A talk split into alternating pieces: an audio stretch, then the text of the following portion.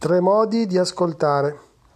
Alla corte di un re sedevano ministri, studiosi e artisti, rispettivamente ai propri posti. Ognuno di loro era famoso per essersi guadagnato nome e fama grazie alla sua saggezza. Un dotto entrò a corte e fu accolto con molto calore e tutti gli onori. Il re gli disse: Siamo molto felici di avervi qui. Cosa portate con voi? Il dotto rispose: Mio re, questa corte ha una grande reputazione dovuta alla sua arguzia e alla sua saggezza. Io vorrei avere un parere e un giudizio dai vostri ministri a proposito di queste tre bellissime bambole.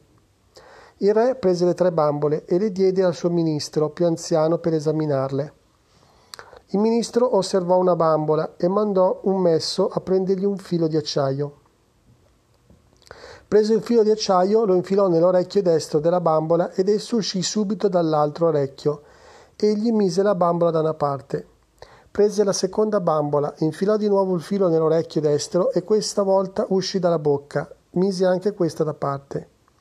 Prese l'ultima bambola e vi inserì ancora una volta il filo di ferro, ma non uscì né dall'altro orecchio né dalla bocca.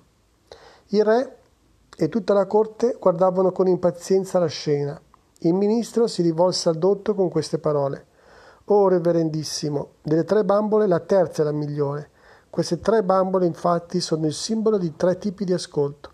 Ci sono tre modi di ascoltare a questo mondo. Il primo è colui che ascolta attentamente, ma le parole entrano da un orecchio ed escono dall'altro. Il secondo è colui che ascolta molto bene, ricorda perfettamente, ma parla di ogni cosa che ha sentito. Il terzo è colui che trattiene tutto ciò che ha udito e ne fa tesoro nel suo cuore. Costui è il miglior tipo di ascoltatore. Il dotto si congratulò con il re e il ministro per la superba valutazione data e, benedicendo, se ne andò.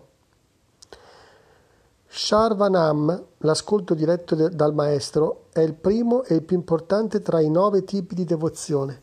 Dopo aver ascoltato le parole del saggio, dovremmo ponderare bene il loro significato e il loro messaggio e quindi metterlo in pratica in modo da elevare la nostra esistenza.